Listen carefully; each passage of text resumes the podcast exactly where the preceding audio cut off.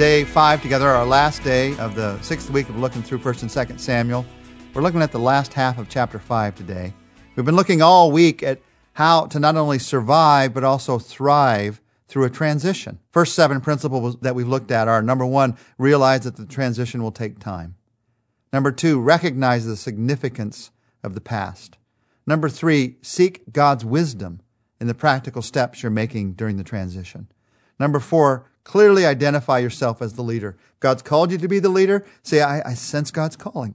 Number five, expect conflict. Number six, watch out for those who want to take shortcuts. And number seven, make a covenant with God and his people to seal the transition when that moment comes. And yesterday we talked together about that moment coming for David when all the people came and they said, We now see that you have been our leader for so long. God has anointed you as leader. Will you take leadership? When that happens, what do you do? This is one of the most important moments in the transition. This is not the time to rest. You haven't arrived at your goal. You, this is the time, this is the time to dive in. This is the time that God has given you to make a difference in the world, to make a difference for his sake. So what do you do when that moment comes and you are given the, the right, the mantle, the direction of leadership? Here's principle number eight. You go after a great victory for the Lord. When the people say yes, when the leadership is given, first thing you do is you go after a great victory for the Lord. When the transition is sealed, now is the time to begin to move ahead. Now is the time to look for God's victories. So you think, what is the greatest victory what is the greatest dream that God can accomplish? And you begin to move towards that dream. For David, it was taking the capital city, Jerusalem. This victory became so identified with David that the portion of Jerusalem that he captures here is named the city of David. In chapter 5, verse 6, David then led his men to Jerusalem to fight against the Jebusites, the original inhabitants of the land who were living there. The Jebusites taunted David, saying, You'll never get in here. Even the blind and the lame could keep you out, for the Jebusites thought they were safe. But David captured the fortress of Zion, which is now called the city of David. On the day of the attack, David said to his troops, I hate those lame and blind Jebusites. Whoever attacks them should strike by going into the city through the water tunnel. Verse 9 So David made the fortress his home, and he called it the city of David. He extended the city, starting at the supporting terraces and working inward. So when you're giving the opportunity for leadership, you say, what is the greatest victory that you could dream God would accomplish? What's a great victory that you could step towards?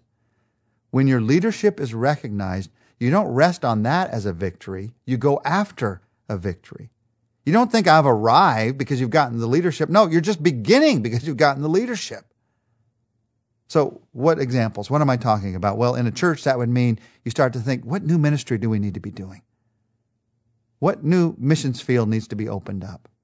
What new way of loving each other needs to happen in this church? What needs to happen in the way that we worship that makes a difference in the way that we lift our hearts towards God? What is the victory that you need to go after in that church, in that ministry? In a business, it means that you lead out in a new initiative, a new market, a new product, now, you're not a preacher in that business, but that doesn't mean you can't depend on God. You should, because you're a follower of Jesus. That doesn't mean you can't give God the credit. You should, because you're a follower of Jesus. You don't give God the credit like a preacher would, you do it like a business person would.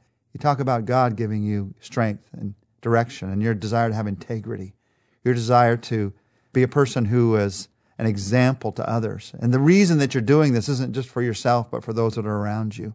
You give others the credit when the credit's due, and you give God all the credit because He's due all the credit in the end. In a family, you've gotten the victory of finally loving each other, coming together as a family. So the victory might be going on a vacation together, the first time you've been able to do that in years. Or maybe it's starting a family night, or maybe it's going on a mission trip together. You take that new moment of leadership that's been given and you watch God's victories grow out of that moment. Then there is a ninth principle that we learn from David about what to do in the transition, and it's the most important principle of all. It's in chapter 5, verses 10 to 12. The ninth principle is you keep your eye on God's power, on doing it by God's power, and you keep your eye on doing it for others' sake, for the sake of others. You do it by God's power and for the sake of others. Verse 10 David became more and more powerful because the Lord God of heaven's armies was with him.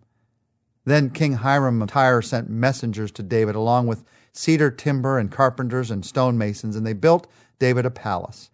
And David realized that the Lord had confirmed him as king over Israel and had blessed his kingdom for the sake of his people Israel. Who is it for? It's for the sake of others, for the sake of his people Israel. If you're in charge of something, but you're working primarily for your own sake, you are not the leader. You're not the leader. You're the taker. You're the person who's got a position, but you're using it to take things for yourself. No, leaders do it for other people's sake. That's what it means to be a leader. You are leading other people for their sake. And David here realizes, I've been blessed for the sake of God's people, Israel. You get to enjoy God's blessings when they come. There's no doubt about that. David enjoyed living in this, in this house that was built for him. You get to enjoy God's blessings when they come, but never think that they are just for your sake. They are not. We're blessed to be a blessing. We're given this position of leadership in a family or a company or a church for the sake of others. Who's it for? It's for the sake of others. Who is it by? It's by God's power. Because the Lord God of heaven's armies was with him, it says in verse 10 heaven's armies, all the angels of heaven, all at God's command, all of the power at God's command, in God's hand. Who's it for? For others. Who's it by? By God's strength. It's interesting how over time we tend to drift away from that. We tend to drift towards doing it by our own power. We tend to drift towards doing it for our own sake.